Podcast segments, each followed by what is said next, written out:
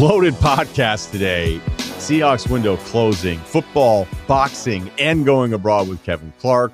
We update you on Q1 of the QB stock game and life advice. This episode is presented to you by Lululemon.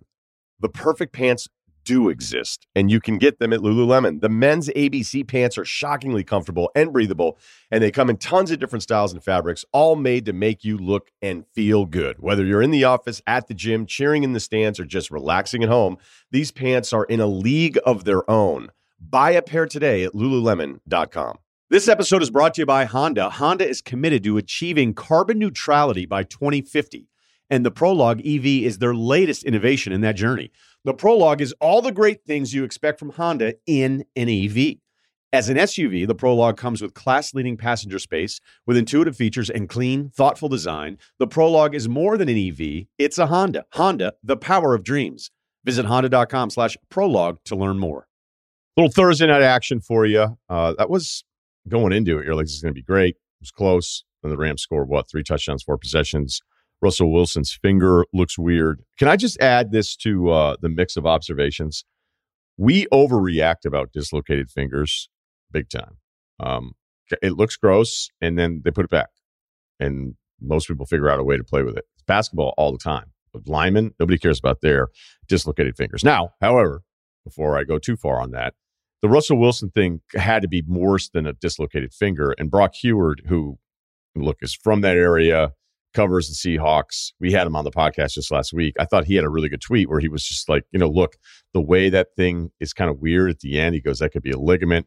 There's also this hammer finger thing that you can have happen, which has happened to me where you just smash the tip of your finger and like the tip of my right ring finger is is smashed in like a million pieces and it just calloused together and that they were like there's no way we can put this thing back together so whatever um again i'm not russell wilson i think you guys knew that already but if that's even more substantial, because he couldn't come back in the game. I mean, dislocated finger guy usually can come back. The fact that he couldn't, but he kept his helmet in on, you know, he was in on everything. So, um, you know, that's a whole nother topic here because I think there's a question here. When you look at the tiers, right, if you were to say, okay, we're doing NFL teams by tiers, which is something we've done a long time ago, uh, Arizona 4 0. I don't think anybody's taking them seriously enough to say, if Arizona wins the NFC, but the way they're playing right now, they're in that first tier. I believe Dallas is in it too.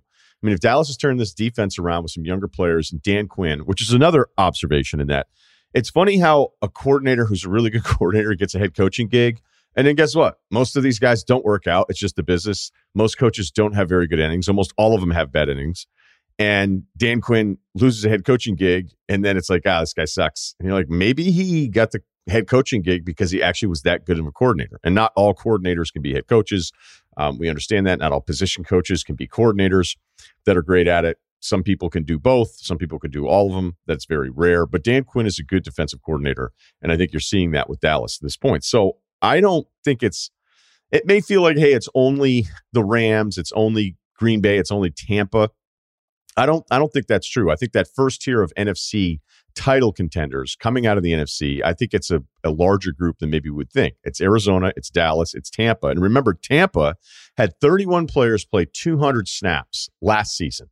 All 31 of those players are back. And on top of that, they had arguably the healthiest season of any team in the NFL because there's all these things you can read and look at how many games missed and all this stuff. Sometimes it'd be like when I looked at some of the NBA games missed stuff because of COVID, or because of injury, I'd be like, okay, but did you just pile on three guys that missed 70 games? So now that's 210 games missed by guys that aren't even in the rotation. Like, is that really you guys missing all these games? So when I looked at the NBA games missed stuff, I always felt like there were ways you could poke holes in it.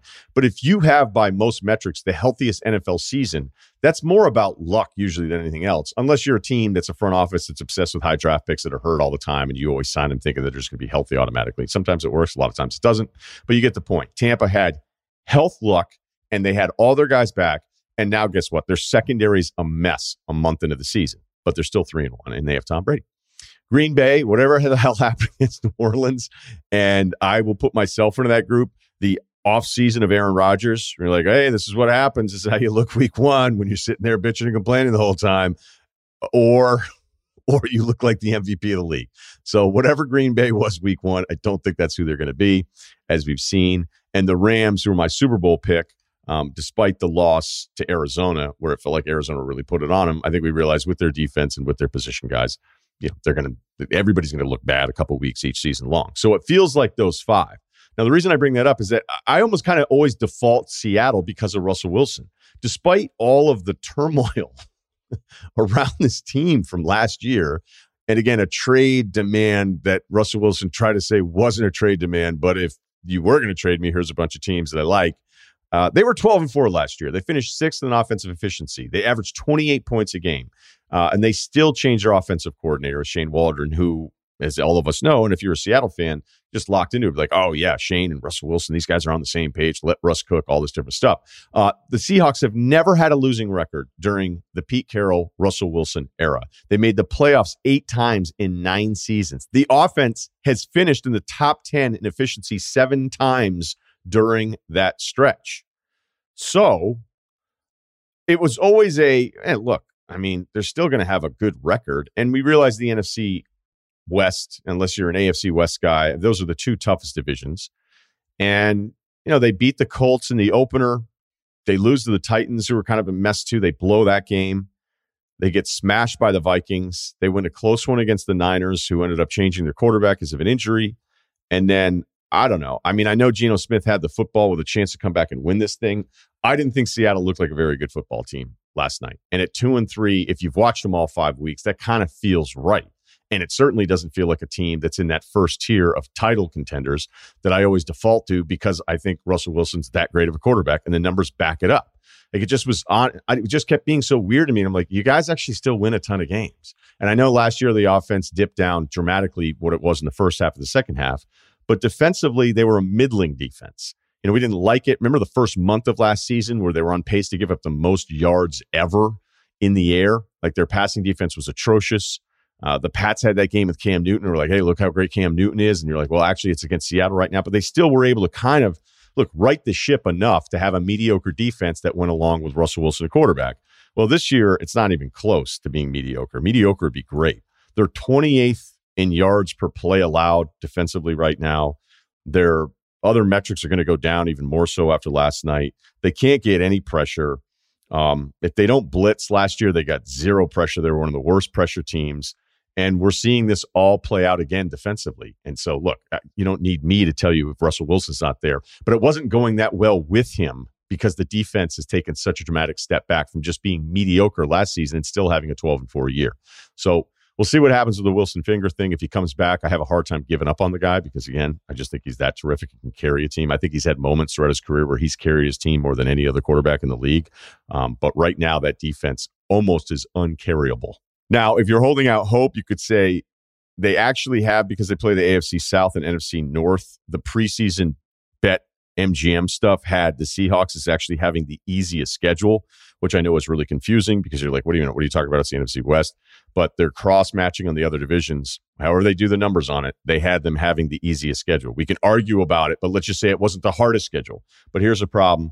Here's the number right now. The Seahawks have allowed 450 plus yards of total offense in four straight games, which is now tied for the longest streak in NFL history.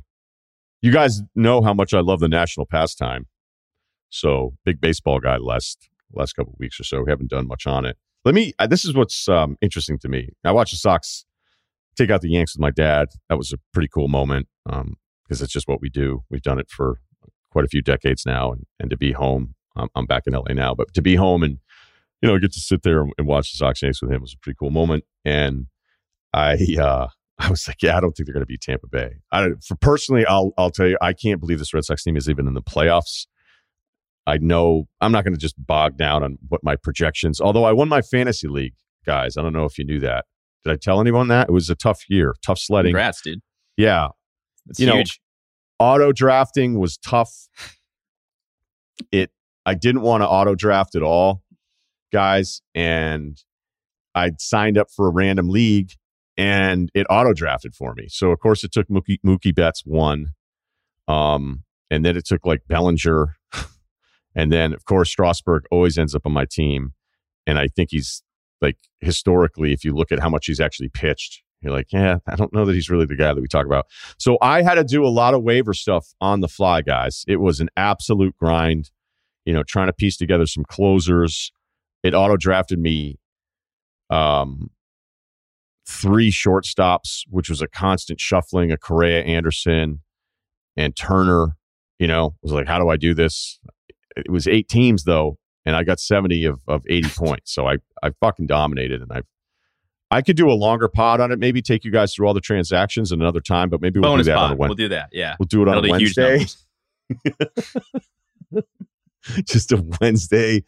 Go through all 25 picks of the auto draft. I had to re like I had to fix the first top 10 auto draft picks. It was a disaster. I ended up picking Riley up from Atlanta, which I felt really good about. Not a lot of guys saw that coming, but uh I did. Outfield was fucking shambles all year, but Austin Riley saves the day. Okay, um let me the reason I'm bringing any of this up, do you guys care about any of this? Have you have you watched an inning of playoff baseball? About your baseball? fantasy league? No, no, I know you don't. I know no one does. That's why I did it. Have you watched a minute of playoff baseball, Ceruti?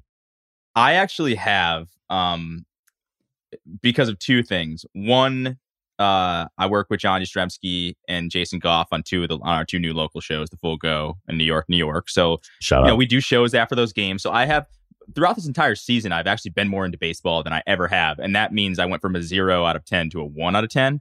And um, you know, if it wasn't for that, I probably wouldn't be super locked in. But I will say, JJ and I did go to a Yankees Red Sox game over the summer, and I forgot how awesome it was to be at a baseball game. There's a very big difference between being at a cool baseball game and sitting there and being among the fans and all that whole thing, and then watching it on television. I don't really care. I don't really prefer to watch it on television, but uh, I I was with you. I thought it was incredibly stupid how the Dodgers had to play in that wild card game. And I was talking with our friend Michelle Smallmon, who's a Cardinals fan. She was obviously very biased about it. And she's like, "No, that's the beauty of baseball. It's amazing that like this team would come out of nowhere." And and I was like, "Michelle, you're only saying this because you're a Cardinals fan." So I thought that was an incredibly stupid rule. I'm glad the Dodgers won the game. Sorry, Michelle, what's up? But uh, By the way, no, I don't- I'm I not don't- any more locked in on baseball than I was before. I don't appreciate the tone in your Michelle Smallmon voice.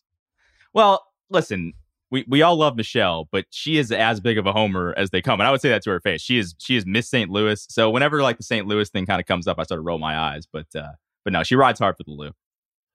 She does. Um, how about you, Kyle? Any baseball?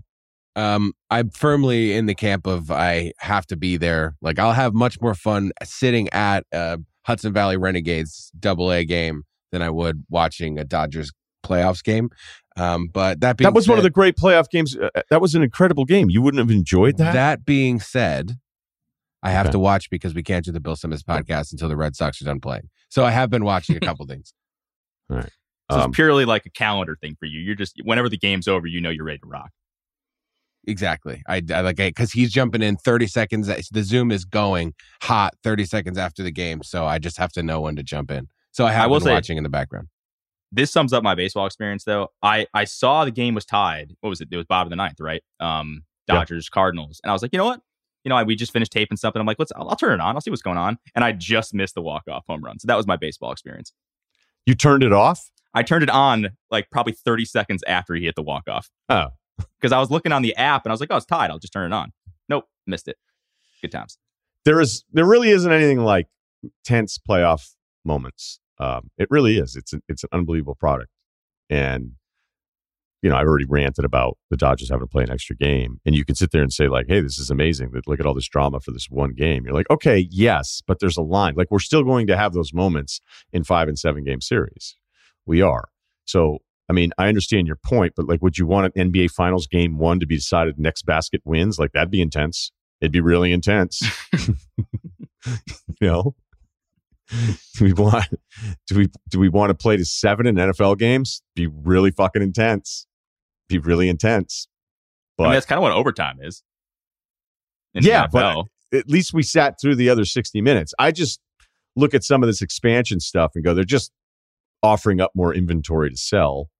And that's not exactly surprising anybody, but there are going to be times like the Dodgers Cardinals game where I just go, this isn't this is ridiculous. This is ridiculous that a team has to play another game after winning 106 to get in. Um, and on top of that, now they have to play the Giants, and you can't figure that part of it out. And with the unbalanced schedule in baseball, where you have the AL Central, which consistently just the rest of that division is so bad. I mean, the fact that you had the Sox, Yanks, Blue Jays and Rays all in the same division. And people say, well, yeah, you got to beat up on Baltimore. Yeah, but they all had to play each other like 60 times. So it's not created equal at all on how some of these teams win divisions versus what happens in other divisions. But I mean, it's the same thing with the expanded playoff scenario with the 7, 8, 9, 10 thing in the NBA. Yes, it's exciting. Yes, I will enjoy the games.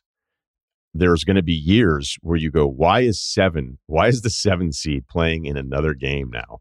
Potentially. Like, what if somebody's hamstring isn't feeling right and then they miss out and then they lose and they have to win another?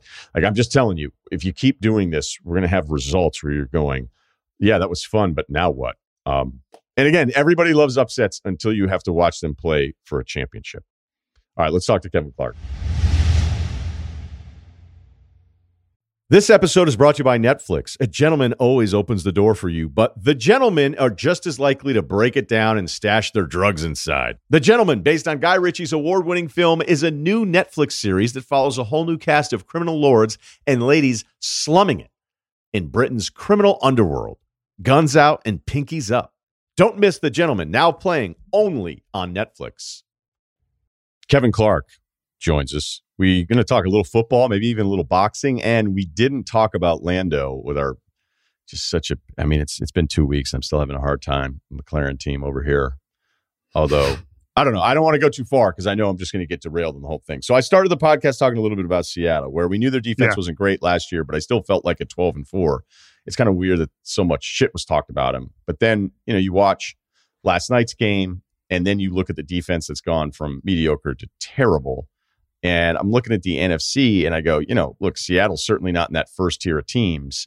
Uh, give me a quick minute or two on Seattle, and then I'm going to throw you who I think are the real contenders, which I think is a longer list than most would have in the NFC. All right. There, there are only four teams, according to PFF, who are allowing more than the Seahawks 6.2 yards per play right now.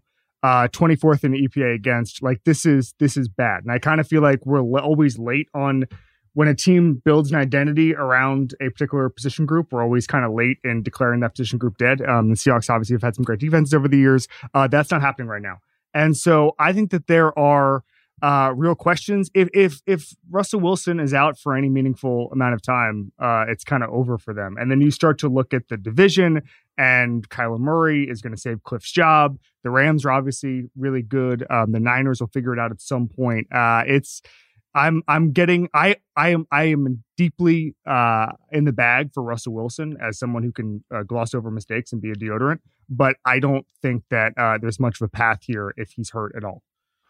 Okay, so um, you said something in there about you know the defensive numbers is something that I went over too. Like, is the window closed? Are you ready to just say, hey, the window has closed and Seattle is a real title contender? Kind of, yeah. I mean, I, I didn't really think that. I mean, they could. We always do an exercise at the beginning of the year. How many teams can win the Super Bowl? And you have to throw in the Seahawks because you only need a little bit of improvement. That, you know, what- look at Dallas right now. And I'm not saying Dallas can win the Super Bowl, but they went from 28th in defense to 16th, and that's all you needed. That's all you needed was just get a little bit better, get Dan Quinn to come in and scheme them up, draft a couple guys who are impact players, and that's all you need. That's how modern defense works. This isn't 1985 anymore, where you can have a defense carry you. This is 2021, where you just get a bunch of great chunk plays on on offense, and then just you know be good in the red zone. Something Dominic Foxworth said a couple weeks ago on our podcast. Like you can't stop anybody now, so just focus on the red zone and just focus on turning touchdowns into field goals, and you'll get there. Um, so the Seahawks don't need all that much of an overhaul. They just need to get better. But this year, yeah, i- it's not. And then Jay Glazer comes out and says that uh, Russell Wilson's one million percent going to ask for a trade after this season. I, I don't I don't know where they're going exactly. That's a high percentage. That's that's, That's- way up there. Well, he definitely is. I mean, what he did is he he planted the seed for like you guys know I'm going to ask out of here, but he did it in the most Russell Wilson way ever, where he just didn't want anyone to not like him. So you know he couldn't go he couldn't go Ben Simmons on this. He had to go Russell Wilson, where it's like, hey, I'm I might want to leave, and he's definitely going to want to leave. I mean, this is somebody that wants to build his brand bigger, and I don't think he feels like he can do it in Seattle. So I don't even know if it has as much to do with the defense. I mean, the offense was always good before, and then they changed the coordinator, so now he's good to go and everything. I mean, this is someone that wears his his logo in every public appearance that he does now. He did it in the subway ad. He did it with the sit down with Erin Andrews. Like guys I guess Brady. I don't know. Is Brady always a hundred percent logo guy? No, he isn't. Not in Subway, at least. He had No. like a Roger like a Federer John a Elliott big logo guy. on. Federer is. Roger yeah. Federer is one of the biggest logo guys, I would say. Nick Nurse, I believe, has a logo. He I've does. seen that. He does. That would be a great segment. Who is the least deserving of a logo that has a logo? Uh, I, so the night that Nathan Peterman had his really bad game, The six pick game.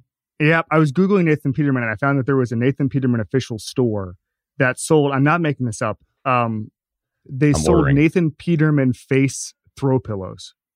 I'm getting a hoodie right now. I'm not making this up. I don't know if the store is still online, but uh, we did some content with that when uh, when that was happening. Okay, so let me run through the NFC teams here. You just say, give me yes or no and a thought. All right. Uh, winning the NFC, playing in the Super Bowl, Arizona Cardinals. It can happen. It can happen. Um, I don't think Cliff, Kingsbury is all that good of a coach, but Kyler Murray's on another level right now. He's glossing over everything.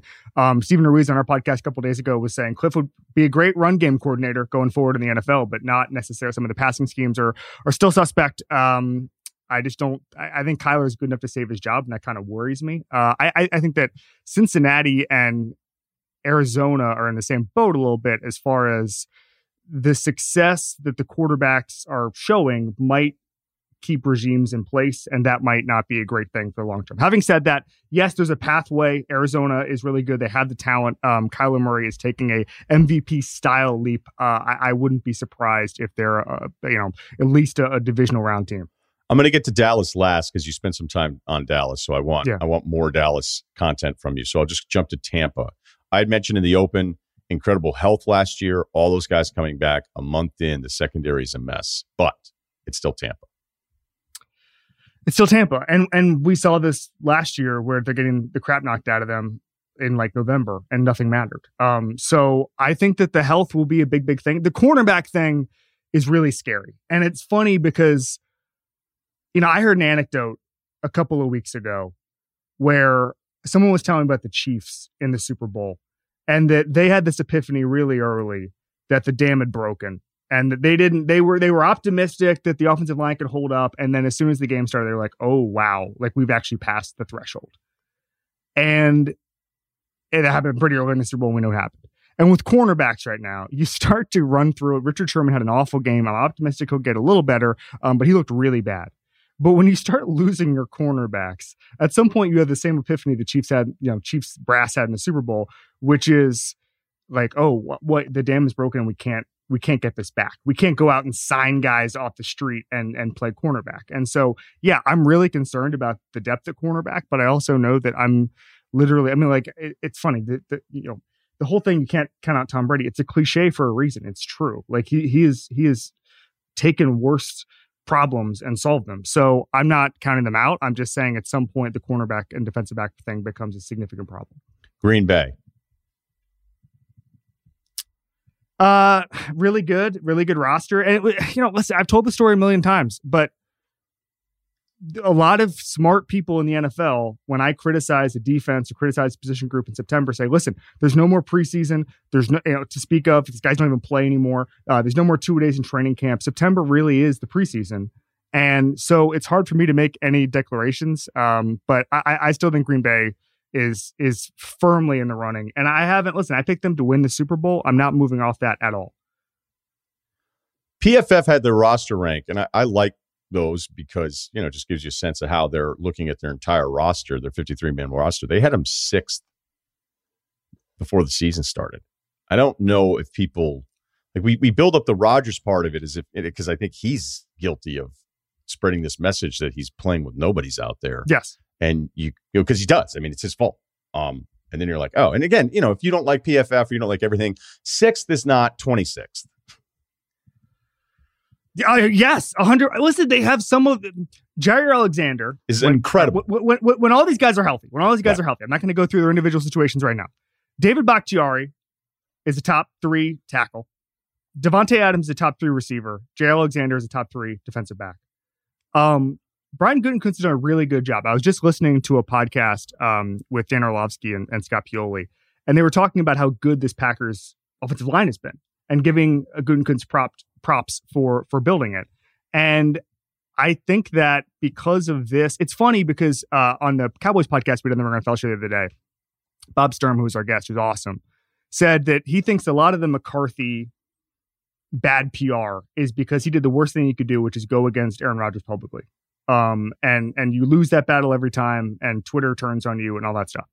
And I kind of feel like Gutekunst is in a similar situation right now, um, where because he pissed off Aaron Rodgers, we're actually now dinging him as a general manager, and I, I don't actually think he's he's done some really nice moves. All right, well said. Uh, what do you have on the Rams, and then we'll get to the Cowboys.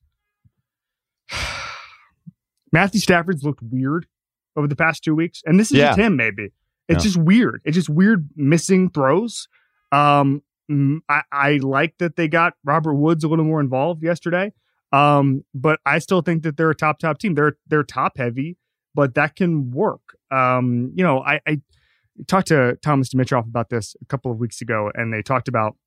He said that the Rams everyone thinks that they've turned their attention away from the draft, and that's not really true. They've only just turned their attention to, to dominating in the middle rounds. And I think that they're going to need some of those third round, fourth round guys to pop a little bit. Um, but I think that there's, I think there's still uh, all you can ask for this time of year is still a path, and and I think that in the NFC they're they're in the mix as, as well as anybody. I think the list ends at the Cowboys. So that means I have Arizona, Yes. Dallas, Tampa, Green Bay, the Rams, and then there's a cutoff. As of now, you know, the Panthers would be in the playoffs. The schedule is incredibly easy. We'll see what happens Yes. the rest of the way. San Francisco turn things around and get it right. New Orleans is another team that I wouldn't necessarily write off. Um, you know, the Vikings oddly could have a different record here, but I, I really didn't like what I saw against them uh, in the Cleveland game. So, all right, so let's say it's those five teams, right? We don't need to add anybody else as of right now, beginning of October weekend. I agree with that. The, the, the Panthers thing has been weird. I think this, the Steph Gilmore thing is fine. Um, I think it's a good move. It's what smart front offices do, which is take a flyer on a guy. I saw it the other day. If he leaves in free agency, they get a fifth round comp. pick, Yeah. Which so, I, the Patriots just wanted him out. I guess they just wanted him out, and this is something people have talked about. But like, you know, I think Belichick is really good at taking the temperature of the room and saying, okay, I, you know, if if he's asking for a new contract or whatever, it's just better to have him out of the building. Uh, but still, that's that's a that's a bit of a head scratcher that they couldn't even get the equivalent of what the comp pick would be if he left in free agency. Yeah, just so people understand that again, if Gilmore leaves as a free agent of the team he's under contract, you get a fifth round compensatory pick. So the Pats got a sixth in the trade. Right. And as we've you know stated, and I finally figured this out, you know, years and years ago. Like whatever you think the math is on an NFL trade, just forget it because you just it's like, hey, this guy's really good. What can we get from him? A fourth. Wait, what? Or or when the guy, the one that I always love is like when the guy has a fake number left on his contract. Like you're not Right. getting this year. Be like, yeah, I know. I'm like, okay, we're going to cut you, and then he signs for like two million somewhere else. Be like, well, could you, couldn't we just kept you for two million? Be like, nah. Like, Do you just- remember? Do you remember when Aqib Talib got traded to the Dolphins in a salary dump and they were just taking on contracts? Yeah, it's I like the went to- Brock Osweiler thing with Cleveland. But go ahead. I, I went, yeah, I went to Miami to do a story about that whole process thing, like a month into that. And in the locker, the Dolphins players uh, in the locker room, the Dolphins players had set up a fake shrine to Aqib Talib, and they had like all of these because he never showed up. He never, he wasn't supposed to show up. But then they pretended he was on the team, and they had like a little corner of the locker room that was his trading cards, his photos, like a little bit, like a little fake shrine to Aqib Talib because they had uh, gotten a gotten a pick uh, for just taking on his contract. I love that. Did they have a bad record that year though? The Dolphins. It was the year Yeah. that they got destroyed by everybody. Yeah.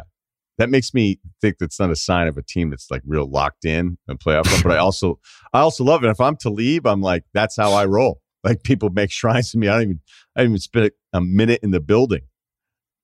I love. I think that. he's. Right. I think we're going to build a shrine to him on Small News Day next week. You got him. You know, huh? It's some buzz. It's some buzz building. That's good. Ask him about Wyoming. I will.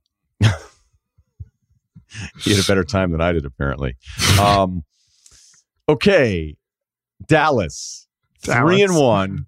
The, Yep. the goal: get to mediocre on defense. You Yeah. spent a ton of time talking about him this week. Yeah. Give me, give me the full Dallas breakdown because I, I think Dak So- is that good, and I'm in. Dak is I'm that good. totally in.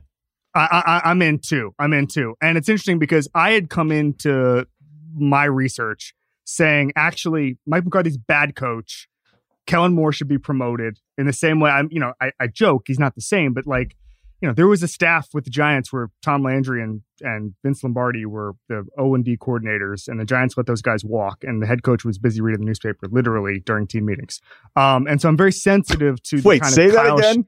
Say that again. The, Vince Lombardi and Tom Landry were on the same staff with the Giants when they when they played in the 1958 national uh, uh, NFL championship game, and the Giants, the head coach, his whole thing, he would just like read the newspaper, and those two guys would would take it away, and then the Giants let both those guys out the door, um, which in hindsight was a bad idea. Huh? I don't know. I don't know. I know that's a Monday morning quarterback thing, but I wouldn't, you know, I wouldn't have let Tom Landry and Vince Lombardi out the door. Is one of my one of my core tenets. Anyway, um, I'm not saying that um, I'm not saying that they're that either of those guys are, are Kellen Moore, obviously. Um, but what I am saying is that I'm sensitive like the Kyle Shanahan, Dan Quinn thing is is intriguing to me. Um, what what happens when you have a, a offensive coordinator or any coordinator who looks better than than your head coach? And it's funny to me because I put this to Bob Sturm, who knows the Cowboys better than anybody. And his point was undoing Jason Garrett is actually a pretty it's it's it's a skillful exercise. And there's a lot of Jason Garrett still in Dallas. And undoing it's almost like a college job. You have to change the culture a little bit. Mike McCarthy is doing that according to Sturm. And I came away from that conversation with more um, respect, I would say, for for McCarthy, just as far as, you know, one of the things Sturm says that, you know, they're going out of a different tunnel now. They're no longer going through one of those nightclub things. And you know, Garrett, you'd see this stuff, and I, I, think he's a nice guy. I'm, I'm sure I haven't spent that much time with him, but you you go to training camp in Oxnard, and there'd be some CSI Miami actor on the sideline, and like part of Cowboys culture is going and spending 20 minutes with that guy, you know. Um, and I just don't think that that's really happening anymore. Um, and you know, part of that is there's just no normal training camp anymore, or whatever. Um, but there's actual aggression now, aggressiveness in play calls, which is important. They're actually going forward on fourth down. They're faking it with with uh, Fassel, a special teams coordinator. And I think that there are you just take Dak, who we say he's good enough for anything. He's really really good. You add in at least some some common sense play calling and a defense under Dan Quinn. So I I like what Dan Quinn has done with this defense. It's fast. They bet big on defense in the draft, and it worked. Uh, Micah Parsons is awesome at two positions. Apparently, Odighizuwa has a defensive tackle more pressures than basically anybody had all of last year from the defensive tackle position. Um, he's the truth. Diggs is. Some of the draft guys think that Diggs is not as good as his interception numbers have looked, but he's really good. He's really athletic back there. So I don't know, man. I'm starting to I'm starting to believe in this Cowboys team. The funny thing for me is that I had gone on all these radio shows and shows in the summer and said, "Man, the Cowboys are going to be really good. We're sleeping on the Cowboys." And then the, when it came time for picks, it was that week that Dak was out. Jerry Jones is calling the Texas Rangers to find out about his shoulder injury, and I'm saying, "Ah, that's a little weird. I, I might be out on the Cowboys." So I didn't even pick the Cowboys to do anything after eight months of hyping them up. But I'm back, and I really like what the Cowboys are, are able to do.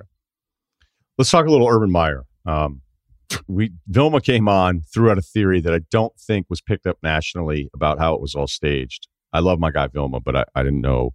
I disagreed with him. Let's just leave it at that. Uh, Brett McMurphy, who covers college football for the Athletic, worked with him at ESPN, like him a lot. He had an interesting thing where he contacted yeah. basically all the ads at major programs. Was like, "Would you hire Urban Meyer?" And I think it was like seventy percent said no, um, it might have been even higher. I'm not, I'm not sure. I could go back and look it up. I get it. Nobody likes him. I'm not defending him. I'm not taking Urban Meyer's side. But I don't.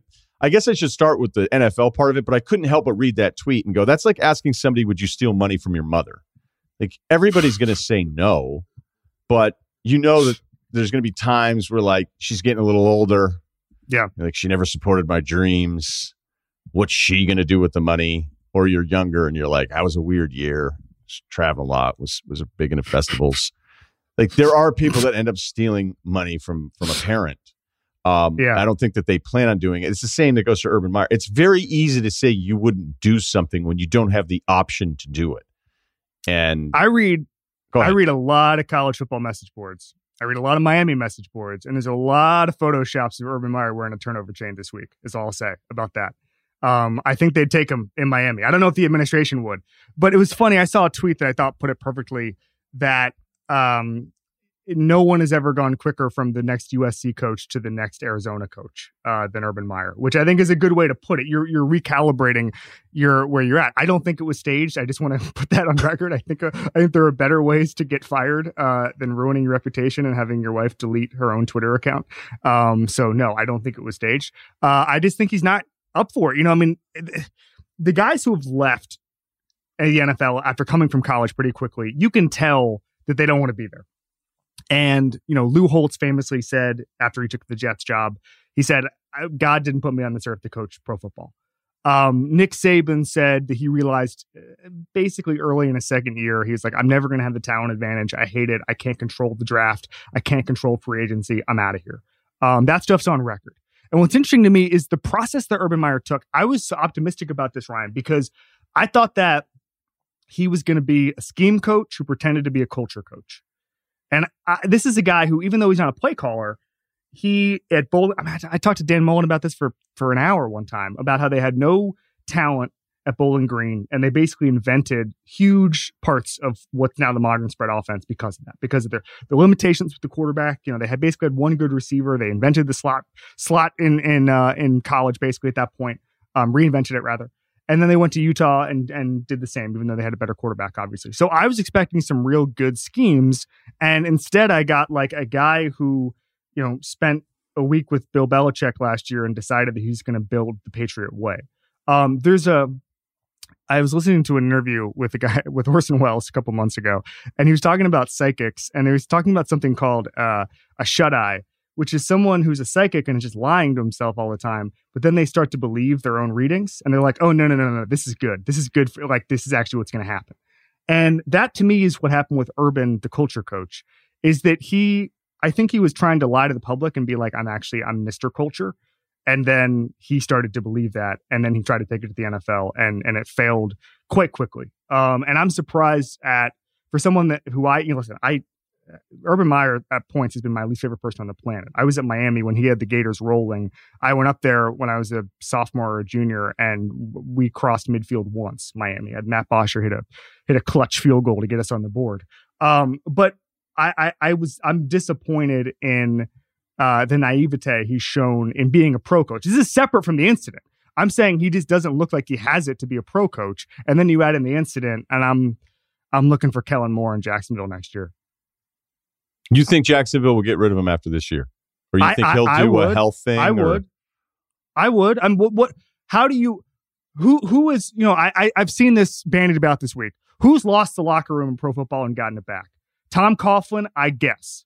Urban, Tom Coughlin's better coach than Myers won at the NFL level. Uh, John Harbaugh, I think, lost some of the Ravens veterans at one point, got it back a little bit. Uh, but it's a narrow path, man. Once it goes, it goes. And I don't think the Urban Meyer has the credibility right now to get it back. I just can't believe at the football level he couldn't, you know, after a year do a better job at just the football yes. part of it. Like yes. that seems impossible to me. Like I, I think the NFL gets really protective. Like no college guy can come in. Now, if you hate the whole process of like a Saban not being able to control it the way you can control it in college, and you should never even bother going.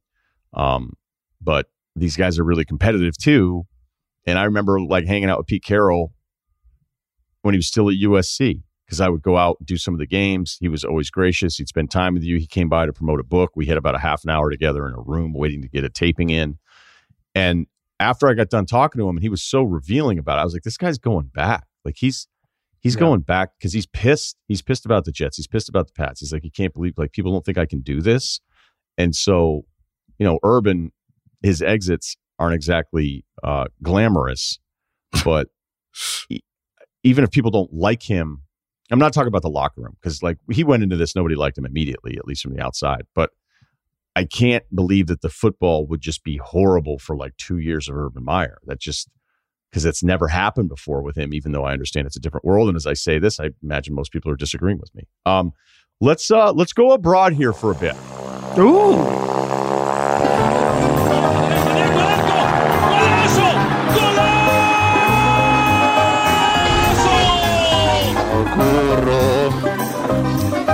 Essere felice, ma di più essere sano. Da da da da da da. Continued economic responsibility demands restraint in government expenditure, and last year we achieved the largest ever recorded reduction in the budget deficit, 1.5 billion. You are Turkey? a huge, huge boxing fan. I We're am. Gonna start there. We're going to start there. Uh, I had Tyson Fury on, the heavyweight champ, How'd that go? and but it was it had its ups and downs. Uh, where are you on I loved it. the trilogy? I love the trilogy. I love the trilogy, and These there's a couple great of reasons fights. for that. These were These great. were fight- great I can't wait for Saturday.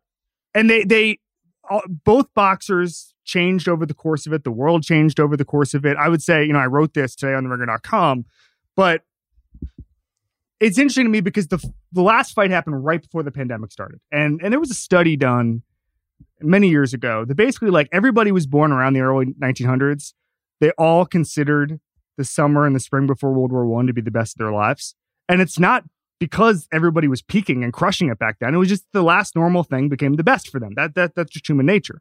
And so I think with everybody who was in the building that night or watched it, like that was like the last good time for a lot of people. And you had Mahomes and Khalil Mack and Draymond Green and DiCaprio. And I, I have a DiCaprio security nugget if you need it. Um, but Throw it in the, now. uh, Throw it in now. Okay, sure. So DiCaprio, I, I was outside, or I was kind of in the tunnel outside of, of there, and I see DiCaprio walking, cap pulled all the way down, whatever. And so I'm like, all right, well, I'm just gonna take a quick photo, maybe send it to my DiCaprio friends, you know, whatever. It's you know, I'm not trying to impress the guy. I'm not gonna say, hey, I'm not gonna stop him. I'm just gonna take a quick little photo of Leo walking in. He's walking in totally alone. As soon as I take the, the camera out, I feel like I got a clean shot. And as soon as I press send, this hand just comes and just takes the phone away. Okay. Not in an aggressive way, doesn't knock it out of my hand, whatever. And I realized at the end of the sixth sense, DiCaprio has like five dudes, but they're not surrounding him. They're like on the edges of the room, protecting people taking photos from him. I've never seen anything like it. They're not huge dudes, they're normal plainclothes dudes. And he's got this like roving group of security guards who just take people's phones away from them. They gave it back to me. It was fine. But it was the most insane thing I've ever seen Okay. from, a, Oh, from, we, from that standpoint. we need more on the interaction. What happens? A guy grabs your phone from you. yeah, and he, what and he just gave it back to me. He just gave it back to me. And they kept they, they move at warp speed. They move at warp speed. So he grabs the phone out of my hand. I don't take the photo, and then he get he just hands it back to me. Kind of like lower on the, you know, so I so and then DiCaprio's gone by the time I even realize what's going on. Did you get pissed, or is it back in your hand so fast it doesn't even like? And honestly, it was so quick. I could not believe it. I could not believe it. I, Does and he I was say also, anything? Nope, did not say anything. Did not say anything. And then, but then you see as DiCaprio leaves the room that there's like four other guys with him who also do this. And they're all like 10 feet away from DiCaprio, so you can never tell. You can't tell until you're in it. I don't know if that's weird or awesome. Like part of me thinks. I think it's awesome. No, no, no. I think it's amazing. but because it's kind of everybody else- pointless. ev- who, who cares? Like you can't have a picture taken of? Well, okay. So first of all, my my my viewpoint on it was like, you know what? It is a little weird that I was taking a photo. Like I'm a grown man. Am I send it to Bill? Fantasy? Am I send it to Fantasy? I may have. May have Chris Ryan. Am I gonna send it to Chris Ryan? Yeah, but he What- wasn't doing after he anything. did it- He's just walking into just an walking. arena. I have an issue with some of the the voyeurism of like, hey, let's like I read an article in the Wall Street Journal about the guy that took the Urban Meyer video, and he was like, I like giving rich and famous people shit cocktails. And this guy didn't like Urban. And you think like, okay, did Urban deserve all of this? You know, did he deserve? And most people would say like, yeah, fuck him, rich guy, public figure, he's married. What the hell are you doing? I look at it a little differently. I know I'm in the minority on that one, but I look at this like if DiCaprio's going to the biggest fight of the year and walking into a place with 15,000 and he's not even doing anything wrong Yeah. and you just want to take a picture of DiCaprio. Although part of me is like, how cool would it be to? I had this theory, not even a theory. I was asking some of my buddies, it's not going to happen now. I was like, we should put together a group of four or five of us and hire a camera crew and go to Yeah. Europe, hit up like five spots and tell people we're filming this really popular American reality show. Think about that. Mm. So you have a camera crew, you have security. You'd have to have the means to pull this off. and you hit up like four of the five the biggest spots in Europe. I had to have done this in my 20s. That's when I came up with it. And none of us, I didn't have the money to do it. And now that I could afford it, although it still sounds like a massive waste of money, no one will do it with me. But then you would just go and you would be at these clubs and you would have a camera crew filming you the entire time. So everybody be like, who are these guys? So part, but DiCaprio already has that. He doesn't, he doesn't need to do that stuff. So I think that he, I think having secret security is a flex. Because you also, it appeared, when I saw DiCaprio walk in, I was like, oh, look, he's completely alone he's just being a chill guy. But then I pushed it to the No. limit of a photo, and I found out very quickly he's got, you know, the ex five ex CIA guys who are just gonna just make sure you don't take a photo of him to send to Chris Ryan. Okay. All right. So and again, all right, now back- Chris back Ryan's out of photo. So Look, we had to I mean- We had to get all that from all angles. We had to cover that like a security detail. so for me, this fight is amazing because Fury reinvented himself in the second fight, and I, I think if so, if you're not a boxing fan. Uh, it- Fury was defensive for the entire first fight. He gets knocked down in the 12th round and he gets up and just from a survival instinct part standpoint standpoint, he just starts hitting Wilder and going at him and he realizes that Wilder can be pressured. And it was a complete accident. So a couple of things happen in the interim. Uh, he changes coaches at, at one point and he just comes out and he is an offensive fighter in the second fight. And Wilder hated it and he got the crap knocked out of him. Uh, that ended in the seventh round. And it changed so much about Wilder as a person. Like I've only spent like an hour with Wilder. Um, it went better than than your Fury thing. But um, you know, for He he's he had this kind of swaggering personality, the kind of personality that comes with knocking 40 people out publicly. And he lost that really quickly. And and I think that what's interesting is that boxing is like this, and but but all sports are like this, where you're constantly asking yourself, "Are you the person you think you are?" Right? Like that. That's the question that sports is always asking you.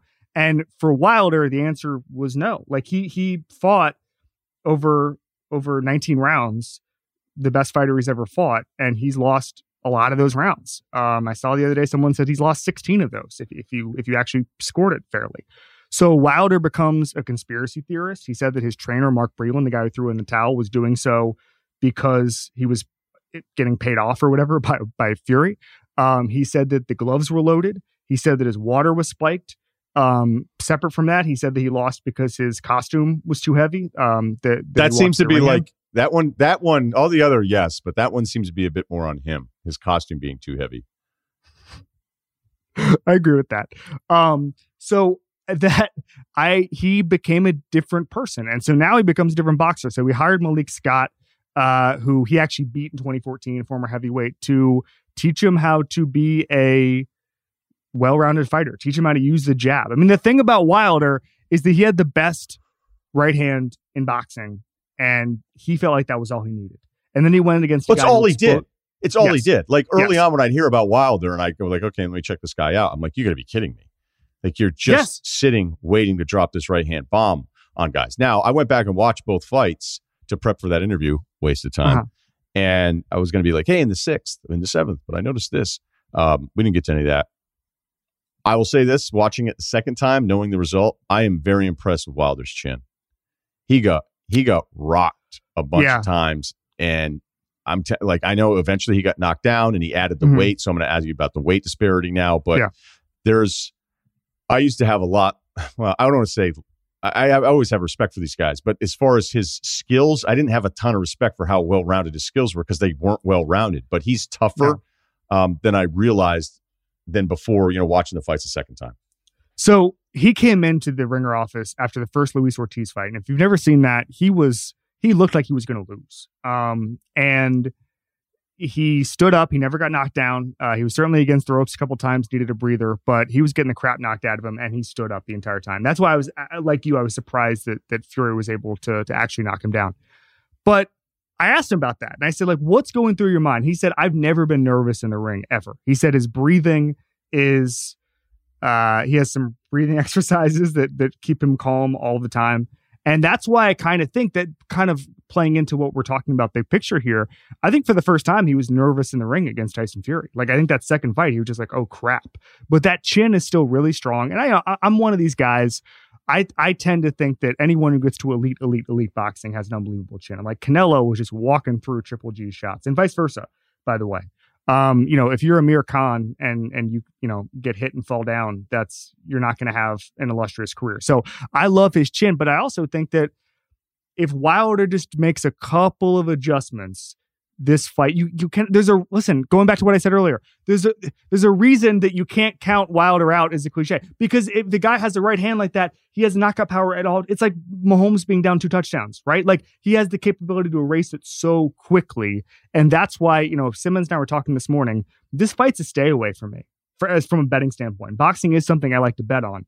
I don't know what's going to happen. There's a twenty percent chance that this Malik Scott guy taught Wilder something, and they're not lying about changing their game, and he can actually do something. Uh, unless Fury has mailed it in, which you know, which he's, done tough, before, right? Which is a completely he has, and that's why I, I bring it up even as a proposal. But I, I do think he's the better fighter. Um, I, I 100% agree with you. So it'd be hard for me to pick Fury based on all these unknowns. And honestly, every time I hear Wilder like theorize on some of this shit, you're just like, I don't want to back that guy. Wilder, yeah, I I'm in complete agreement with you. I'm in complete agreement, but but I also think that if the soul searching worked, then I think that there's um there's a chance that that he was able to rebuild himself. You know, Mark Kriegel was on a BBC podcast this week, and he was talking about how the fights that they studied, um, Joe Louis, Max Schmeling two, uh, Bowe Holyfield two, it was all guys changing their strategy, their rhythm, um, working the body more, and just becoming a different guy. The playbook is out. You know, I I, I saw a video uh, before the first fight, before excuse me, before the second fight, uh, by a guy named Lee Wylie, who actually uh, works for one of these promotion companies now. But he's an amazing, amazing boxing YouTuber, and if you want to learn more about boxing, I would check him out. Um, but he basically made the point that Wilder was going to knock, could have knocked Fury out because he was realizing, and he did, he realized that he t- started to time Fury and he started to realize that Fury had this pattern of movement um, that lent itself to being timed up and led to the knockdown. And that's why Fury had to change everything.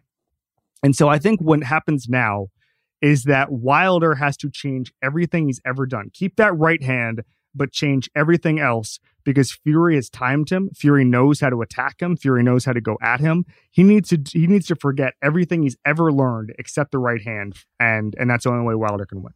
That's that's asking a lot, man. Because all yeah, he's thirty five years old. He's thirty five right. years old. It's this right hand that's just cocked. And what I wanted to ask Fury was, you know, when you know it's there, because another interview, so he talked about how I thought his power was bullshit. I, I didn't think it was really there. He goes, the first couple times he got me in the first fight, I was like, oh my gosh, like this guy really, really hits. You know, you're like, well, no shit. I mean, this is this is how the guy survived and ends up being who he's been. But to duck it for ten rounds, you're like, you know, eventually you feel like it's going to get you once. It's going to be completely nerve wracking, but we never got there. It's insane. Well, I, w- I will say this. The only reason I think there's a chance, Fury's 33, and the last fight, he completely changed his style and he went with a different coach and he went to Kronk in Detroit and he he learned how to be an offensive boxer. And that to me is why I think anything is possible in this fight. I think Fury is going to win. I think he might win convincingly. I'm just saying when a guy says he's changing everything, uh, sometimes you have to listen because we just saw it in the last fight.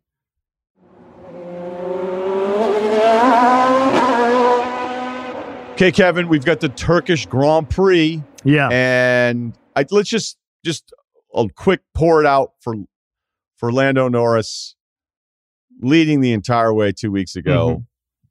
They don't go to the intermediates.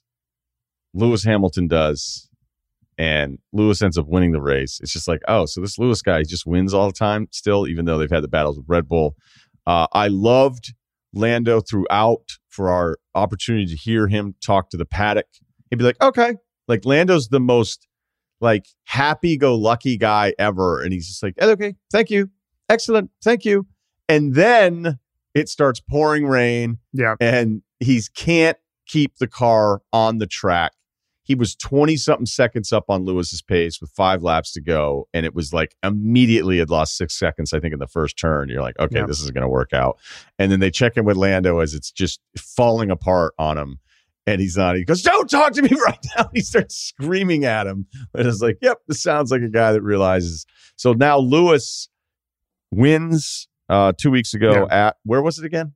Forget Russia. So, Sochi. Sochi, yeah. Because I was Yeah. looking into those apartments. I was like, how great would it be to have a condo here at Sochi, right in the track? I think they're I think they're moving that in a couple of years. Oh, So right. you could get Well- a deal. You get a deal. That's why I haven't heard back from my realtor in Sochi. okay, uh, as we head into the the uh, the Turkish race, this I got to tell you, even though we have an alternate third jersey for Red Bull here, Yeah. for those that don't know, we have Red Bull with a with a different finish on their car. Verstappen has said he just doesn't know what's going on with the car in some of the practice sessions. So I don't I don't like this for the young lion. Yeah. So Hamilton was fastest in practice this morning. Uh, however, he's taking a You're- 10 place. Let's just Yeah. jump in. Your face as I try to set that all up. You're like, hey, do you want me to talk now? No, no, that was not it at all. I was, I, I have my notes up. I got my oh, notes. okay. I got All my right. notes. Uh, Right. Hamilton has a 10 place grid penalty. He did not take a full grid drop, which would have happened if he took. So he, ta- he take, he took- excuse me, he took one power unit component, the internal combustion engine. He So upgraded dropped, it. He yeah, he dropped 10 spots, not the full grid drop. Um, part of this is to maintain points and just positioning because they know that Max will have an advantage in this. Um, so Turkey, which is one of the crown jewels of the F1, just from a an architecture standpoint, um, Yes. one of the best. Turn eight at Turkey, famous turn eight. I know everybody's can't walk down the street without anybody telling you about turn eight. Um, but uh, Hamilton won last time in at, at this track. It has not been on before last year, and it was put on as a replacement last year. Before last year, I don't think they had raced there in ten years. Um, so there's not a huge sample there about what what it could look like. Uh, but we know that Verstappen obviously took a a grid penalty last time out, and so this is becoming a bit of a strategy. And it's funny because we keep talking about this, but you're getting to see now every facet because it's a really close title race. You're getting to see every facet of, of, of F1 strategy this year if you've hung with it. And now you get to see the are they taking, are they upgrading, all that stuff. Um, how much are they putting into it? And especially when you consider that next year uh, they're changing the formula to the point that not everybody can focus on this year's car uh, and how hamstrung certain teams are. So this is a this is a big deal. This this 10 place penalty. Um, so Hamilton leads by two points, and that could change this time Sunday. Yeah, turn eight, just watching this heavy left, it's got like four parts to it. Um, I don't know. Much opportunity to pass here, Kevin? I think there is. I think there is. I mean, you, you, you. It's the combination of turns and straights here that make this this so intriguing. Um, the the dorks love Turkey, and I'm I'm excited to see a second race there. I'm in. What a sports weekend! I know. Buckle up. Buckle up for this one. Okay. All right. We'll be back. Um, are you still getting up and watching F1 before your football day starts? Uh, I'm trying to, or I'll, I'll watch it. I once noon starts, I kind of got to watch the pregame show because then you got you know you got Jay Glazer saying there's a one million percent chance that Russell Wilson's going to be traded or whatever. So if I'm up and and moving and have two hours before the pregame show starts, I can I can usually fit it in. So right. yes, We're not. We're not on that program yet out west. I understand that. Yeah, I, I, tape felt it. the same way about soccer. See, in in New York, like there's all these soccer bars. The games are on at like 10 in the morning or 11:30, and it feels so good. But then like 7 a.m. Come on, man, that's too early on the West Coast. six soccer, sometimes. so six sometimes. Yeah. So, So- I mean, you know, and our Spurs are just not not that not bringing it right now. So sleep in. That's all right. Tottenham's always been a second half club. all right. It's Kevin Clark. Thank you. See you, buddy. This episode is brought to you by Crown Royal. This NBA season, Crown Royal is celebrating the loyal fans that show up for every tip off. I love every tip off. I love every one of them. And people ask me, hey, are you tipping off tonight? Because they know that's code for are the games on? And I'll say, yeah, come on over. Bring your kids. I don't care about the audio feed. You can walk in front of the television because this time of year, the second half of the NBA, it's about family. And that's one of my favorite things about my life. Crown Royal believes if you live generously, life will treat you royally. Visit crownroyal.com to get ready for tip off. Please drink responsibly. QB stock game, Q1. The quarterlies are in, and I can run through how everybody's done to this point, and then we'll uh, take our shots at what we're going to do with our investment, with our portfolios here. Diversify the stuff, hold position, sell. Who knows? We got a lot of stuff going on. Okay. Uh, Kyle is up 655 bucks, Kyle. Good job. Kyle bought Bridgewater shares, Herbert shares. He bought some Garoppolo shares, which uh, he didn't make any money on, but he made him made some he made some good money on Stafford and Bridgewater. So Kyle's up six hundred and fifty five dollars. How do you feel about yourself, buddy? Feeling good. Um, you know, Jimmy is not the only one disappointed in himself. So what can you do? All right. I came in second, made money off of Stafford, made money off of Burrow, made some money off of Teddy Bridgewater, lost a couple bucks on Carson Wentz, only two dollars. Uh, but I made 900. So I'm up 18. So on my portfolio right now, starting with $1,000, is at 1837, $1,837. But the big winner is Ceruti, who bought shares of Stafford, Burrow, and Darnold, uh, and Wentz. The Darnold shares made him $1,600. So Ceruti's portfolio from $1,000 is now 3200 Cleaned up on Stafford, made a little bit of money on Burrow, lost six dollars on Wentz, but now is up plus sixteen hundred in his Darnold position. So Ceruti, we knew it was a great investment. We didn't expect this. So, you know, Q one, Ceruti is the leader.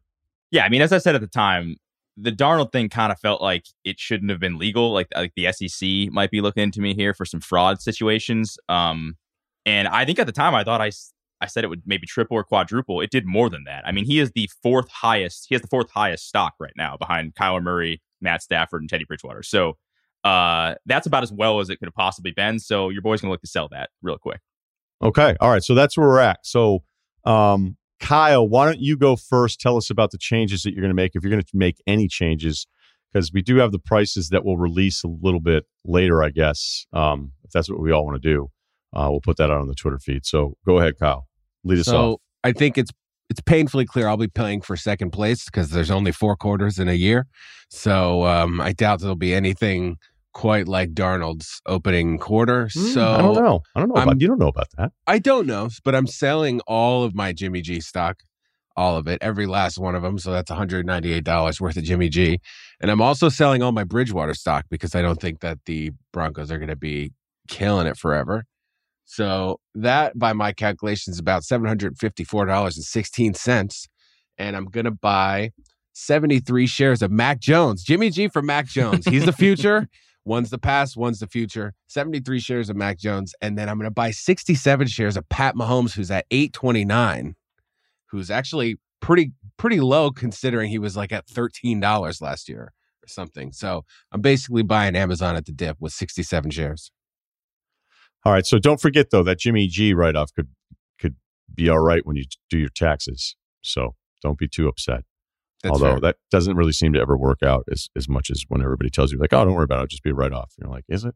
All right. So uh, what's your what's your total then? What's your final thing now as far as right now?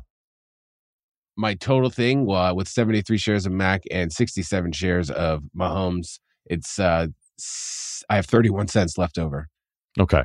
All right. Mac Jones at two seventy two a share. Yeah. All right. That makes sense. Not bad. Makes some sense there. Okay. I have 1800 to play with, 1837. I'm going to sell all four positions. I'm out on Stafford because right now Stafford has the second highest share price behind Kyler Murray. Um, it doubled, it more than doubled, but I think I'm going to take my profits on that one. Burrow, I made some money on. Wentz, I was going to hold it because it couldn't be this bad, but I thought I saw some good buys. You're right, Kyle. Amazon's on sale right now. So Mahomes at 829 a share when last year he was 1106 on his final price. I'm going to buy 50 shares of that. Rodgers is on sale right now. Rodgers is actually the 13th highest share price at 771. So I'll buy 50 shares of him. So that's about 385 bucks. And then I'm going to get wild here with the remaining thousand bucks. I'm going to do 1,351 shares of Zach Wilson at 37 cents a share. I just think it'll get better.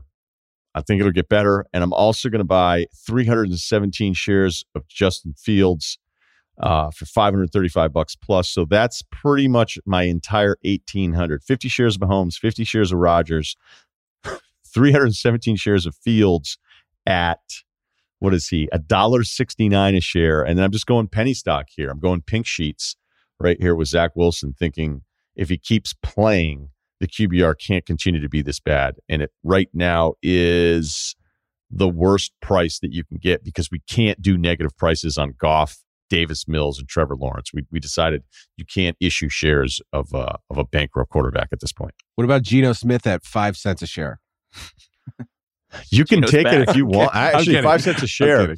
No, yeah, well, you can't. We can't. All right, so Rudy, final final move here. All right. Uh, I'm I'm a little bit jealous of you for having the balls to go and grab Zach Wilson and Justin Fields, who I think collectively have the second and or the third worst and the worst QBR right now. So you're right; they'll probably get better. My only concern with, with Fields was that are they how many games are they going to win? Same thing with the Jets. Like it might get worse, but we'll see. Right, the win. Just so people maybe jumping in on this, the win loss bonus to this, which Ceruti had to adjust for a full season over. Um, you know that's where it can get a little tricky with this too. But if you end up playing a full sixteen, y- your share price. Again, there's just I can't imagine my share price being that low again. So go ahead. I interrupted. Yeah, no. So I have I have 32, just over 3200 bucks to play with here. Um and I'm going to sell 3 out of my 4 guys. I'm going to sell Stafford because I think you're right. He is, you know, I don't I just don't think there's any any more gain there. He's the second highest guy right now per share price. So I'm going to sell my 108 shares of him. I'm going to sell my 17 shares of Joe Burrow because I kind of feel like I don't have that many shares to begin with and I think he's probably where he's going to peak at this season, so I'll sell him. And I'm obviously going to sell the Darnold because he's I mean, I've made sixteen hundred dollars off Sam Darnold alone, and he has the fourth highest stock price right now. It's not getting any higher. So I'm gonna keep. I- Unlike you, I'm gonna keep Wentz though because I just don't think Wentz is gonna be any worse, and I'd like to not take a loss on that. So we'll just hold on to that. So I've got like I got about three grand to play with. I'm gonna buy 151 shares of Pat Mahomes, buying the dip just like you guys. That's uh, Jesus. twelve hundred and fifty-one dollars. Buy the dips. I'm gonna buy the Josh Allen dip, which is I'm gonna buy 160 shares. Josh Allen, I think right now is the 12th highest share price, just under eight bucks. I think it'll go up. That's fine. Seven eighty nine Um, a share. Twelve. And my wild card one, which I don't really love with my remaining shares, give me 104 shares of Ryan Tannehill.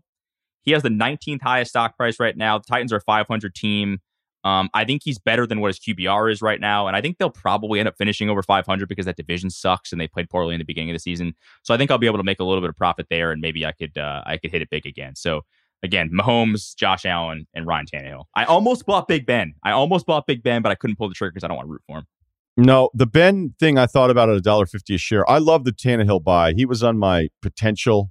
I got a I got a Tannehill prospectus sent to me. Brownfield fund, and I didn't. uh Numbers didn't work for you. I get it. The numbers just didn't work. But at five thirty seven a share, you're right. Nineteenth best price or nineteenth lowest, whatever you want to say. He was eight seventy six a share last year. Um, but look, the company's not performed well, and we don't know if this is a long term thing. We don't know if this is a shipping thing. You know, we've got we've got a bottlenecking everywhere with just And people are backed up. you know, yeah, absolutely. Inventory high.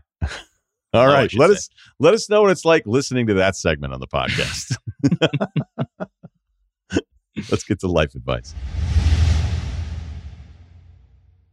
This episode is brought to you by Cintas. In sports, you're always thinking of that next play. It's the same with business. Cintas has the products, people, and solutions that help keep you a step ahead. And your Cintas MVPs are the dedicated service reps who help make sure your team has what you need when you need it. They really got you covered. Cintas has workwear and apparel for almost any job imaginable. They have styles that are durable, comfortable, and great looking, and they'll deliver fresh uniforms back to your business every week. They'll deliver floor mats and restroom products and stock your essential cleaning supplies. They provide first aid supplies, safety training, and life saving AED defibrillators. And then they'll even test and inspect your fire extinguishers, fire protection systems, and emergency exit lights. Visit Cintas.com and get ready for the workday. This episode is brought to you by Hulu Plus Live TV. Tired of paying for cable TV? Switch to Hulu Plus Live TV today to watch over 95 live channels for sports, news, shows, and more. Plus, get access to Hulu's entire streaming library with access to Disney Plus and ESPN Plus all in one plan. No long-term contract, no hidden fees, and no clunky cable box. Get Hulu Plus Live TV today. Live TV plan required. Restrictions apply. Access content from each service separately. Learn more at hulu.com. You want details? Fine. I drive a Ferrari, 355 Cabriolet. What's up? I have a ridiculous house in the South Fork. I have every toy you can possibly imagine. And best of all, kids, I am liquid. So, now you know what's possible. Let me tell you what's required. Life advice is lifeadvicerr at gmail.com. Okay, love the title of this one Hitting on the Bartender. Hey, Ryen, I know this is a losing battle and a general no, but can you hit on a bartender while she's working if she's in your general age bracket? Uh, age bracket is probably not the most important thing. Um, it helps, but uh, you got to know yourself. And some of us look in the mirror and we see something that's not there. Um, some of us are so self aware that we get in our own heads. But yeah, um, I, I think how you look and how she looks is the determining factor here. But okay, we continue with the email. I'm talking three or four years in your late 20s. So, all right, if she's 25 and you're 28, 29, yeah, not a problem. Again, I know this is a nope, don't do that thing. But if someone, say, I don't know, me, were to hit on a bartender on the clock in your years of industry experience, what would be your advice on how to do it? Crush me or not, I don't care. I'm pulling up from the logo regardless. She's smoking hot. All right. This is uh, an age old dilemma. I get it. I have, I think, great perspective on this from being um, the patron and also the bartender who also bartended um, with uh, many women. So here's the deal you better have your shit tight. I mean, you better be like Jesse Palmer type stuff if you're going to pull this off. All right.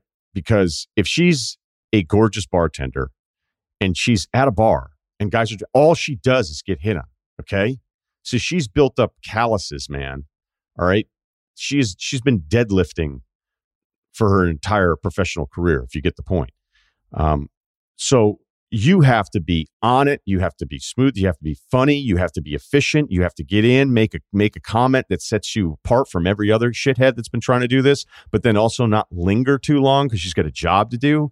You got to pick up on all the signs, which again is a developed uh, talent. It's your instincts. Everything has to be just perfect with this. So I would say if you're going to try to pull this off, 95% of us are already eliminated from this thing to begin with. All right. Um, but if you're going to try, know how to order, right? Know how to order. And if you bartended, don't tell her that you bartended. All right. Not right away. If, if you get a second level of conversation. Um, so I would I would order, I would order efficiently, and then I would leave a big tip and be like gracious about it. I would leave a big tip on the first round and be gracious where you like slide a, slide a 20. This is this is actually valuable in general if you're a packed place and you're with your buddies anyway and you you have enough money to, to not have 20 bucks ruin your week. But you get the point. Like stand out, make a great first impression and 20 bucks is probably better than any joke you're going to make. Um so go ahead and do that. All right? So then the next time you're up she might come over to you and then I would slow play it over the entire night. I wouldn't start with it. I would slow play it. I would keep going. Now, again, you don't want to be like on your seventh Jägermeister shot because then she's like, cool, this guy's got a pretty rough Thursday ahead of him. Um, but you get my point. As you go up, you know, be polite, wait, be an awesome bar patron who also tips because that first 20 bucks, you've already made that first impression. And then you're going to have to keep it together the rest of the night, even if your buddies, again, in your late 20s, you guys are all probably trying to get shit faced anyway. Try to keep it together because I don't know a ton of super hot bartenders like, hey, I love that guy that's blacked out who has a, has a Kodiak all over the front of his dress shirt. All right.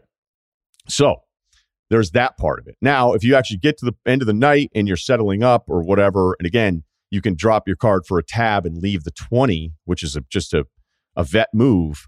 Um, but now you still have to kind of like close. And if you really are trying to pull this off, I would not even ask her out the first night at all. All right. That was all planting the seed. So now the next time you go in, I would slow play the hell out of this. All right.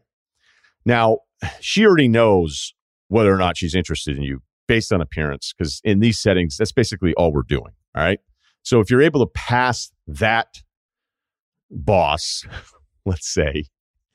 Um, the next part that is the most important part is that if she's working with male bartenders, every one of these guys wants to hook up with her too. And they are in the trust zone. All right. They are in the trust zone because they're not you. They're not the the citizens on the other side of the bar. All right. There's a guy already trying to do this every shift they have together. And there's probably somebody that's already hooked up with her at the bar if she's worked there long enough. Now, maybe on her personal timeline of events, you've hit it at the right spot. It's a sweet spot. There's some dickhead door guy who she doesn't like, or maybe the manager was like giving her the wrong shifts after they broke up. You know, you don't know. Um, it would be great if you could get a little bit more intel on her, but I wouldn't ask another cocktail waitress because she's going to tell her immediately, or the cocktail waitress might be annoyed that you're not paying attention to her. That's again only if you're a really good looking guy. Because if you're not a really good looking guy, you have almost no chance unless you play for the professional hockey team and you have no teeth and it's kind of cute and endearing. Where if you don't have your front teeth and you don't play hockey, it's not nearly as attractive, right? So you have to understand that you are you are in a canoe with holes and no oar going upstream. I mean, you every everything is against you, but all I can say is that slow play it, be a good customer first, make some sort of connection. I would go in two or three times and then maybe on the third time or go in when it's a little slower. If this is really what you want to do and ask this person out, go in when it's a little bit slower. Maybe you get a chance for five minute conversation here or there. And then I wouldn't do it at the end of the night so she doesn't think that you're shit faced when you're doing it. But at some point, you can just be like, look, can I have your number or something like that? Or, hey, are you on Instagram or anything? I, I think that's what you guys do now more because it's a little less, less uh, forward. And, you know, she says no, understand that you didn't have a very good chance anyway. But she will say yes to someone. She will. This is also my my woman at the gym theory. Every gym ever created has the one girl that everybody knows, that everybody's like, oh, yeah, her. Geez. All right. And now the men in pursuit can be classified, can be broken down into a bunch of different categories. There's going to be the old guy that doesn't give a shit anymore because he's old and he's just going to ask her out and he's got no chance. There's the old guy that may have his stuff together.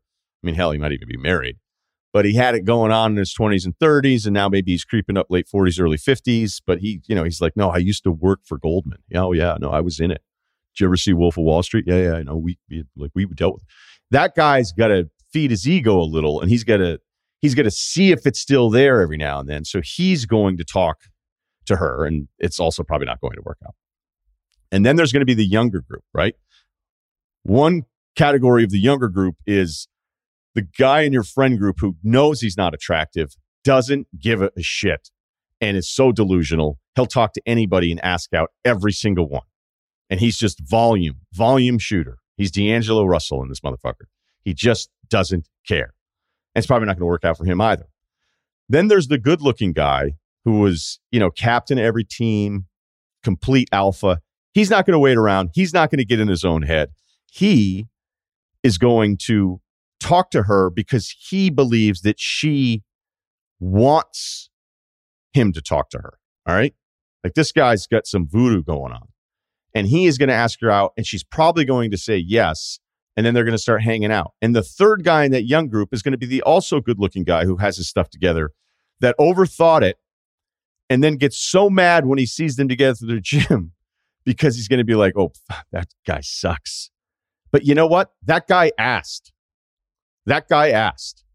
So we could play this game where we say hey never ask anybody anything but there's people out there asking and there's people out there asking and getting stuff done so that's kind of the last part of this, which is a much bigger philosophy that I have. I've been workshopping a bit, but that's that's pretty much every single angle of this I believe that can be covered. Kyle, you hang out in bars. Thoughts?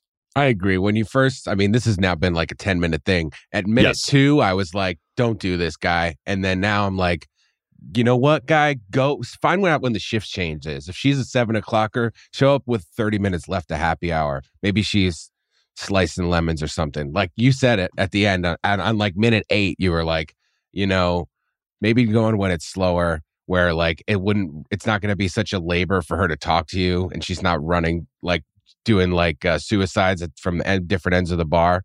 Like, yeah. But like, it's really just trying to keep this thing not creepy. Like, yeah, you do need to find a little intel. You do need to maybe figure out if she's like works on Wednesdays, Fridays, and Saturdays like you do have to figure that out. It's just about how how creepy are you okay with being. Um, so you know, it's a yeah, it's, it's not, a fine look, line. It's not creepy if she likes you, right? Right. you know, she's like, "Hey, this guy's cute, and I do like him, and you know, this is." It's not creepy, but like you said, it's a logo shot, not necessarily high percentage. Right. Just to clear up everything here, uh, yes, there's certainly things that are creepy, but in this case of what we're talking about here, you know, you'll know. But I can tell you which play to run. But if you can't physically throw the football 40 yards in the air, then it doesn't matter. I mean, here's the thing too: is all right, you have to be hot, as you said. Um, You could be a hot you guy, Kind, you, yeah. you kind of mentioned it at the end. Maybe maybe she's so hot that everyone is just afraid to actually hit on her, except for like the drunk guys that never have a shot. So you might actually be like kind of like one of the few people who actually gives it a shot.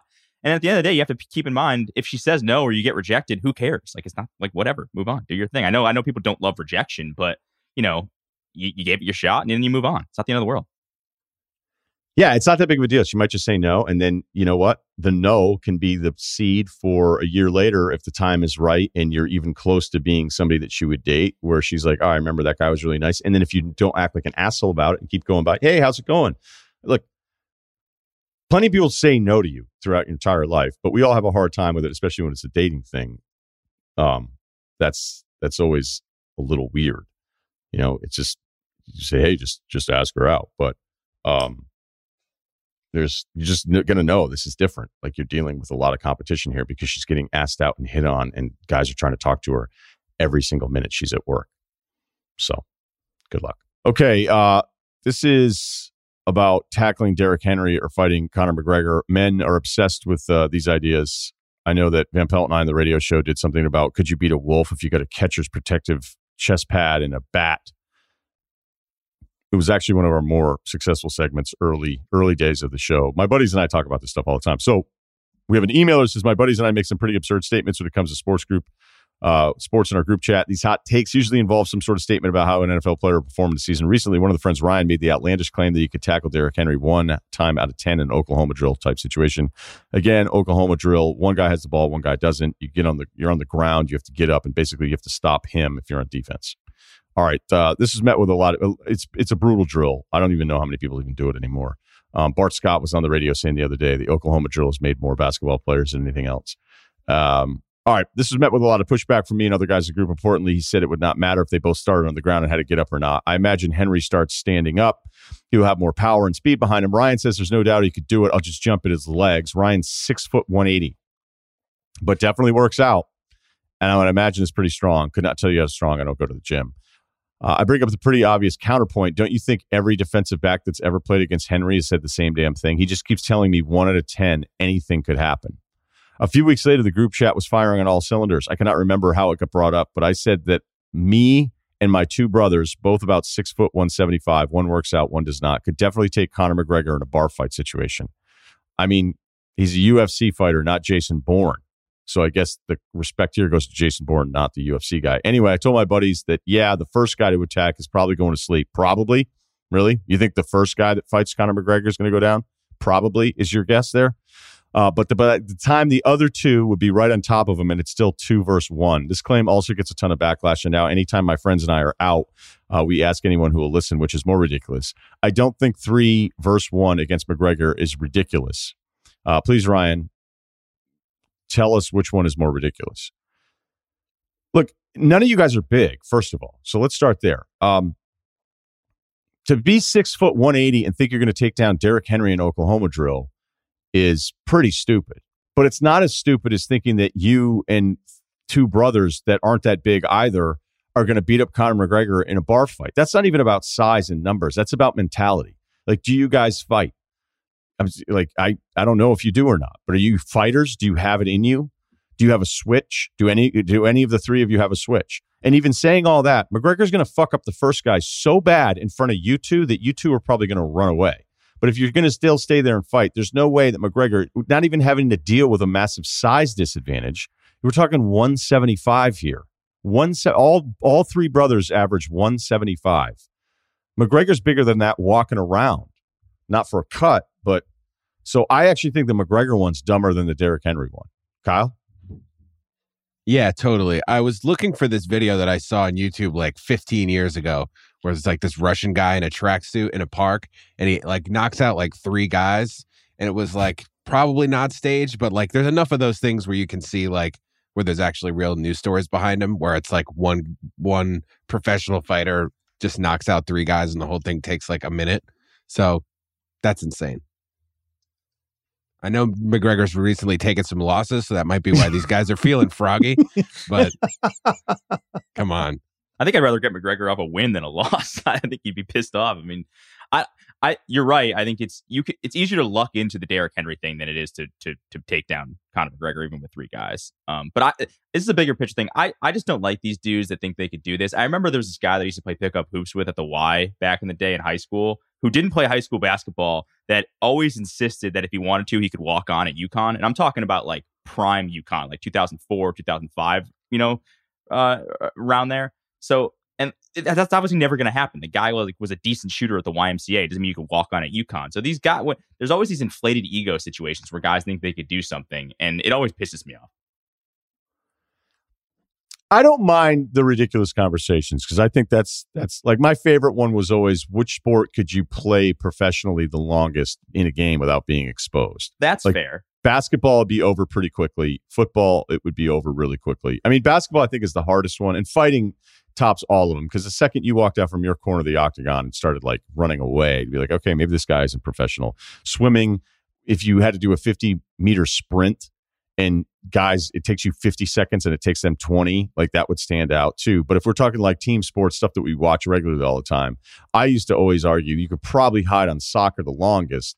And then the baseball people be like, what are you talking about? You could stand in right field and bat ninth. You're like, yeah, but if you were actually doing the activity the first time you saw a curveball, um, so the batting ninth versus soccer felt like a pro soccer argument the whole time. But the fighting one's always the worst. Like I'm just telling you right now, like, you know, Mike Vallely is just going to go bananas on you guys. And if you guys don't get that reference, uh, that's an old skateboard reference. And Vallely was a Powell Peralta guy who was kind of like a badass and awesome. And then he just, I don't know, he, there was videos of him just beating up multiple people at the same time because he had it like that. Just the way his brain was wired. So even though the Derrick Henry one is stupid, and you probably end up with a concussion trying to go really low at his shins, I'm just telling you, like McGregor's not going to wait. It's like I'd have to know if you guys are any good at fighting, and if you're just three random 175 guys, I'm actually embarrassed. I've spent this much time talking about. it. Wait, So- but I, all right, I want let's take it a step further. If it's not three and they're normal dudes, how many guys would it take to take down McGregor? How many normal 175 guys? I think it, it'd have to get somewhere north of six or seven. See, I would actually, I would pay to watch more? that. I would pay the nine ninety nine to watch that more than some UFC and boxing fights. No, I think the future of sports, and again, I don't know. We might be 50 years away from this kind of stuff, but we're gonna we're gonna eventually start getting the stuff that we want. We're gonna get this where that's what should happen. But I don't know how you would screen for that. Be like, hey, where'd you where'd you grow up? And you're like, oh, I grew up in um, Wellesley, Mass. Like, where'd you go to school? Oh, I went to Taft, you know, for prep school, and then I I went to Middlebury. Be like, all right, do you have six Well, friends? Be like, if yep, you, if you just had a bunch of frat guys, then I mean, geez, everybody would watch that. Right. So then no, but I'm just trying to like get your background. Like, where are you from? And like, how many? Have you ever been in any fights? Or, no, none. Right. Do you have six friends from Middlebury? Okay, cool. All right, we're gonna throw you in a ring with Anderson Silva. You know, and we're just gonna see. Like, I think that's gonna be the stuff that we get to watch in the future because I think we're still in this kind of carryover of of like all the things that we're not supposed to do. Like, just think like we were told at one point to not talk about gambling on the radio show, and then we were told definitely don't talk about it on TV.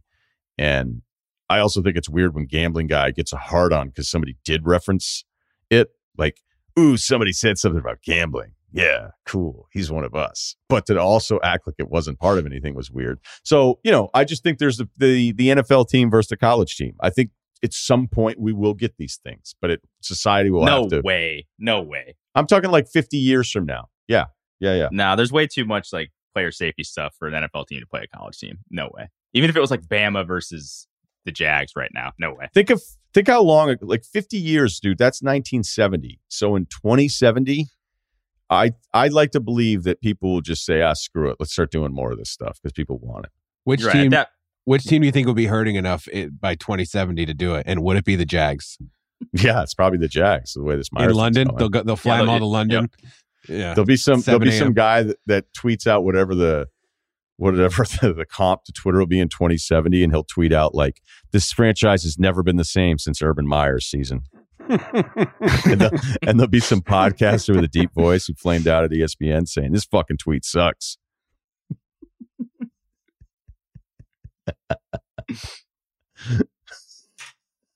I probably shouldn't say flamed out at ESPN. It was my decision to leave, but I don't know. It just was too good. The line was too good. Like, oh, you see, see some of these shitty takes. This guy still hasn't gotten over the Urban Meyer thing 50 years later. What a terrible tweet. This guy sucks. All right. Check out Kevin Clark's piece up on the Ringer, the Tyson Fury, Deontay Wilder trilogy. Thanks to Ceruti and Kyle as always, and we'll be back on Monday with Trent Dilfer.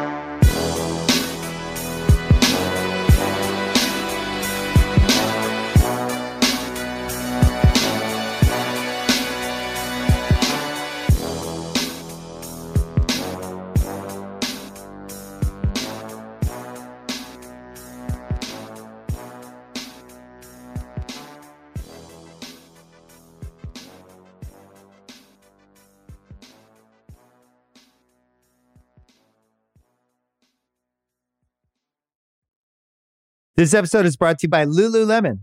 Guys, if you're ready for a new pair of pants, try one of Lululemon's ABC pants. They're made to make you look and feel good. And there's lots of different styles to choose from. My favorite, because I walk around LA every day, I like the joggers. I'm not jogging, I'm just walking fast. But if you're working out, I would try them out. And if you want something a little sleek, maybe business like, maybe try the ABC Slim Fit trouser. But I am a joggers guy. I just, once COVID happened, I was just like, I'm, I want to wear jogging pants and joggers and all kinds of soft pants as much as I possibly can, especially when I'm working out. Ultra comfortable and versatile. ABC pants are really in a league of their own. Buy a pair right now at lululemon.com.